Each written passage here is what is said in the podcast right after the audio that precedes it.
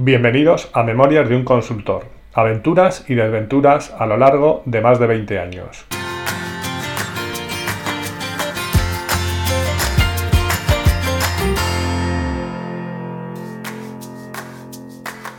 Hola, buenos días, buenas tardes o buenas noches y bienvenidos al episodio 2 de Memorias de un consultor. Antes de empezar vamos a ponernos en situación. Estamos en el año 1997, mm, septiembre para ser más exactos. Finales de agosto, principios de septiembre y el mundo está impactado por la muerte de Diana de Gales. A los pocos días, por cierto, murió otra mujer, gran amiga de Diana de Gales, Teresa de Calcuta, aunque el impacto mediático probablemente no, fue tan grande, entre otras cosas por las circunstancias que rodearon a la muerte de Diana de Gales. Recuerdo que me enteré de su muerte por una llamada de teléfono. Repito, llamada de teléfono. Y puntualizo, llamada al teléfono fijo. Teléfono fijo. Sí, sí, es ese aparato inservible que puede que tengas en tu casa al lado del modem o del router del modem, digo también, del router, de la fibra óptica, que seguro que tienes fibra óptica.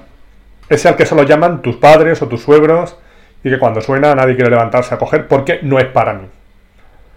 Bien, pues recuerdo también que una vez recibida la noticia, pensé, bueno, vamos a ver qué cuentan en el telediario.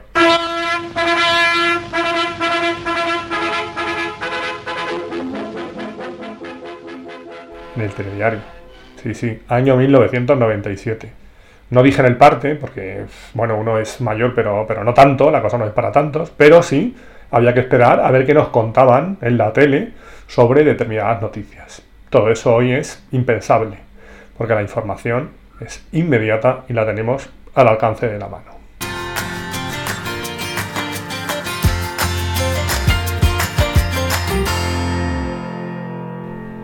Como decía, estamos en septiembre del 97, finales de septiembre, y estoy de vacaciones, pues estoy en la playa. En ese momento pues estaba terminando de estudiar, había hecho algún curso adicional pues de programación, recuerdo un curso de Oracle, Windows NT, redes, Visual Basic, programación.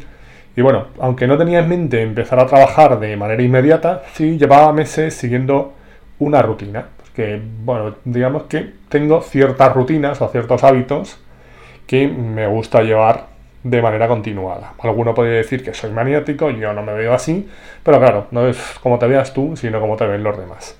El caso es que todos los fines de semana me cogía las páginas Salmón del País, las páginas Salmón, papel, periódico, el país, e iba viendo si había algo que me, podía interesar. En paralelo, también cuando recuerdo que cuando salían ediciones especiales de alguna revista económica, tipo Capital o Actualidad Económica, con el ranking de las principales empresas, pues también las compraba y me iba creando una pequeña base de datos. No recuerdo bien, pero probablemente fuera en de base 3. Y ahí lo que iba haciendo es almacenar la información de empresas que me podían parecer interesantes para luego mandar la típica carta de presentación con el currículum, simplemente, bueno, pues para que estuviera ahí. Y por supuesto, cuando estoy hablando de enviar cartas, hablo de carta, de papel, carta física, con su sobre, con su sello y con su lametón correspondiente para cerrar el sello. No había ni etiquetas, o puede que los sellos que tenía yo no, tenían, no eran ni autoadhesivos. Algunas de esas empresas, la, minoría, te contestaban con la típica carta de contestación, de hemos recibido su currículum, bla, bla, bla, bla, bla, bla, pero la minoría, yo digo que la mayoría ni eso. Por cierto, que hace unos años, desempolvando una de esas cajas que guardas años y años mm, sin saber muy bien ni por qué ni cómo, apareció una caja en la que había una carpeta donde iba guardando, almacenando todas esas cartas de respuesta. Y bueno, como siempre he sido medianamente organizado y ese pequeño eh, síndrome de Diógenes que puedo tener, pues me ayudó a, bueno, a, reírme un poco y decir, mira, pues todas estas empresas, o muchas de estas, al final he terminado colaborando de una manera u otra con ellas. Curioso. El caso es que estando en la playa, revisando esas páginas Salmón, me encuentro una oferta de, una empresa. Una empresa que no conocía de nada, pero ponía en anuncio un par de cosas que me llamaron la atención. Primero, adjuntar currículum manuscrito, se descartarán candidaturas que no cumplan ese requisito. Y segundo, una dirección de mail, algo que por aquel entonces no era muy habitual, aunque ahora nos parezca sorprendente. No perdamos de vista la fecha, 1997, por aquel entonces el uso del mail era, pues, estaba, se estaba iniciando, era limitado. De hecho, recuerdo por aquel entonces hubo una persona en una empresa en la que estuve colaborando, haciendo unas prácticas, que dijo, en pocos años esto del mail va a ser como mirar el buzón de tu casa. Lo miraremos todos los días. Y el resto, que escuchamos, le miramos así con cara un poco rara, como si el tío fuera marciano, y bueno, dijimos, bueno, eso serás tú.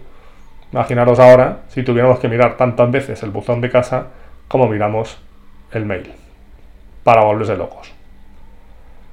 El caso es que cuando vi la oferta de este anuncio y tal, dije, bueno, pues yo lo voy a mandar por mail, me ahorro sobre, un sello y un lametón. Currículum manuscrito, vaya pereza.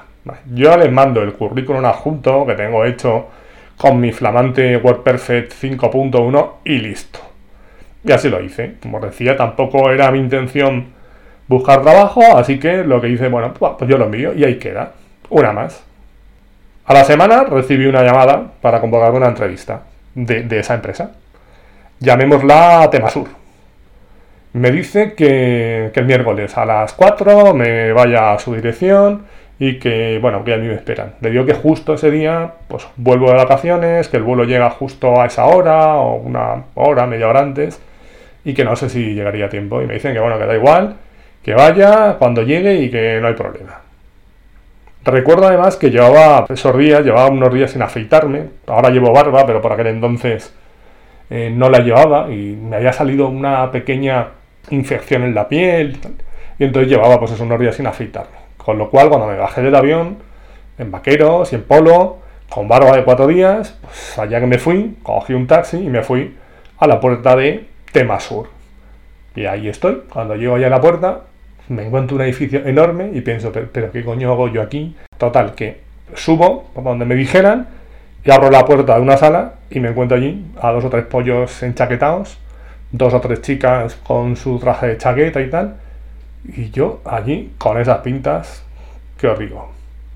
Bueno, pues ya que estábamos allí, vamos a ver qué pasa. Total, lo que nos hicieron es lo típico que hacían para aquel entonces, un test psicotécnico, una entrevista, y bueno, pasada una hora, hora y algo, nos dijeron que ya nos llamarían la semana siguiente y tal, lo típico. El caso es que al día siguiente, no a la semana siguiente, me llaman, que si puedo volver ahí. Y bueno, allá que voy. Pues, pues, ya afeitado, con el traje de pipiolo como mandan los cánones. Y bueno, pues empiezan a contarme que les encaja mi perfil, que ese curso que había terminado de redes, que si una red Nobel, que si NT, que si no sé qué. Y, de repente me dicen, ¿podrías empezar mañana? Perdón, vamos a ver, si yo hace dos días estaba tirado en la playa sin pensar en nada todo esto. Hombre, por, poder, pues, bueno, por poder puedo, pues, sí. Y entonces yo pensaba, bueno, si, si llego a mandar el currículum manuscrito, ¿esto qué pasa? ¿Va a secuestrarme un comando a la playa y me sacan para que me incorpore? realmente esta gente tiene que estar muy necesitada para contratar a alguien que se presenta aquí con estas pintas, digo, porque los test, ya os digo que pues, los test que dicen no se podía sacar ninguna conclusión concluyente, aparte de que supiera leer y sumar, poco más.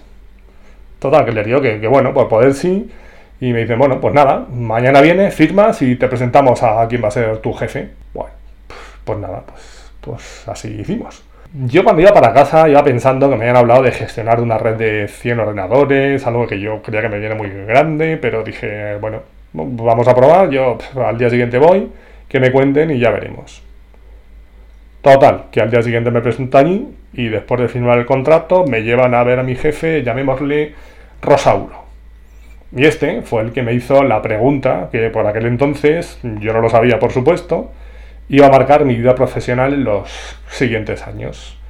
A pesar de que yo en principio me empeñé, como ya veréis, en que no fuera así. Y la pregunta no fue otra que, ¿sabes lo que es SAP? Y me quedé mirándole y le dije, sinceramente, ni idea.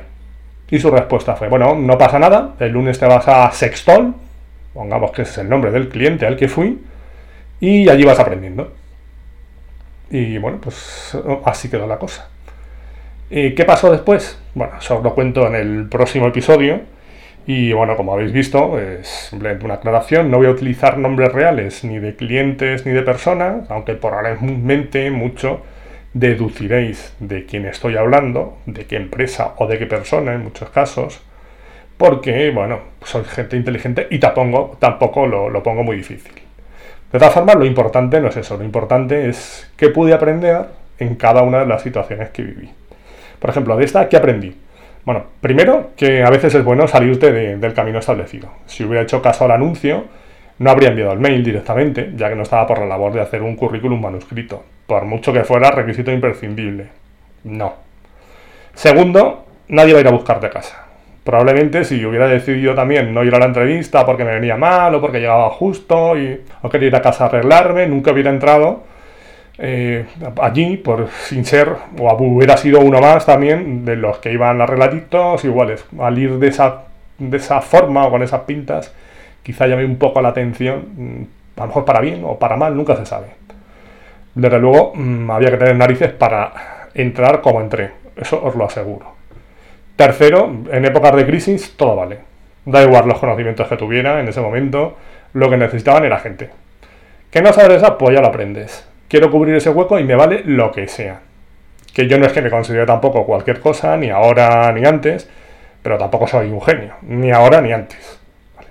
Así que realmente, como os decía, los consejos de hoy serían, uno, salte del camino establecido, dos, no te quedes en casa, y tres, no te creas un genio. Y hasta aquí hemos llegado hoy. Ya sabéis que ahora tenéis otros tres capítulos disponibles y que después iré publicando uno semanalmente. Podéis encontrarme y valorar el podcast en iTunes, iVoox y Spotify y por supuesto en la propia página del podcast www.memoriasdeunconsultor.com donde estaré encantado de recibir vuestros comentarios. Y si queréis saber algo más de mí, me podéis encontrar también en mi blog personal www.aancos.com aancos.com Antonio de Ancos a ancos.com Gracias por haber llegado hasta aquí y os espero en el próximo episodio. Adiós.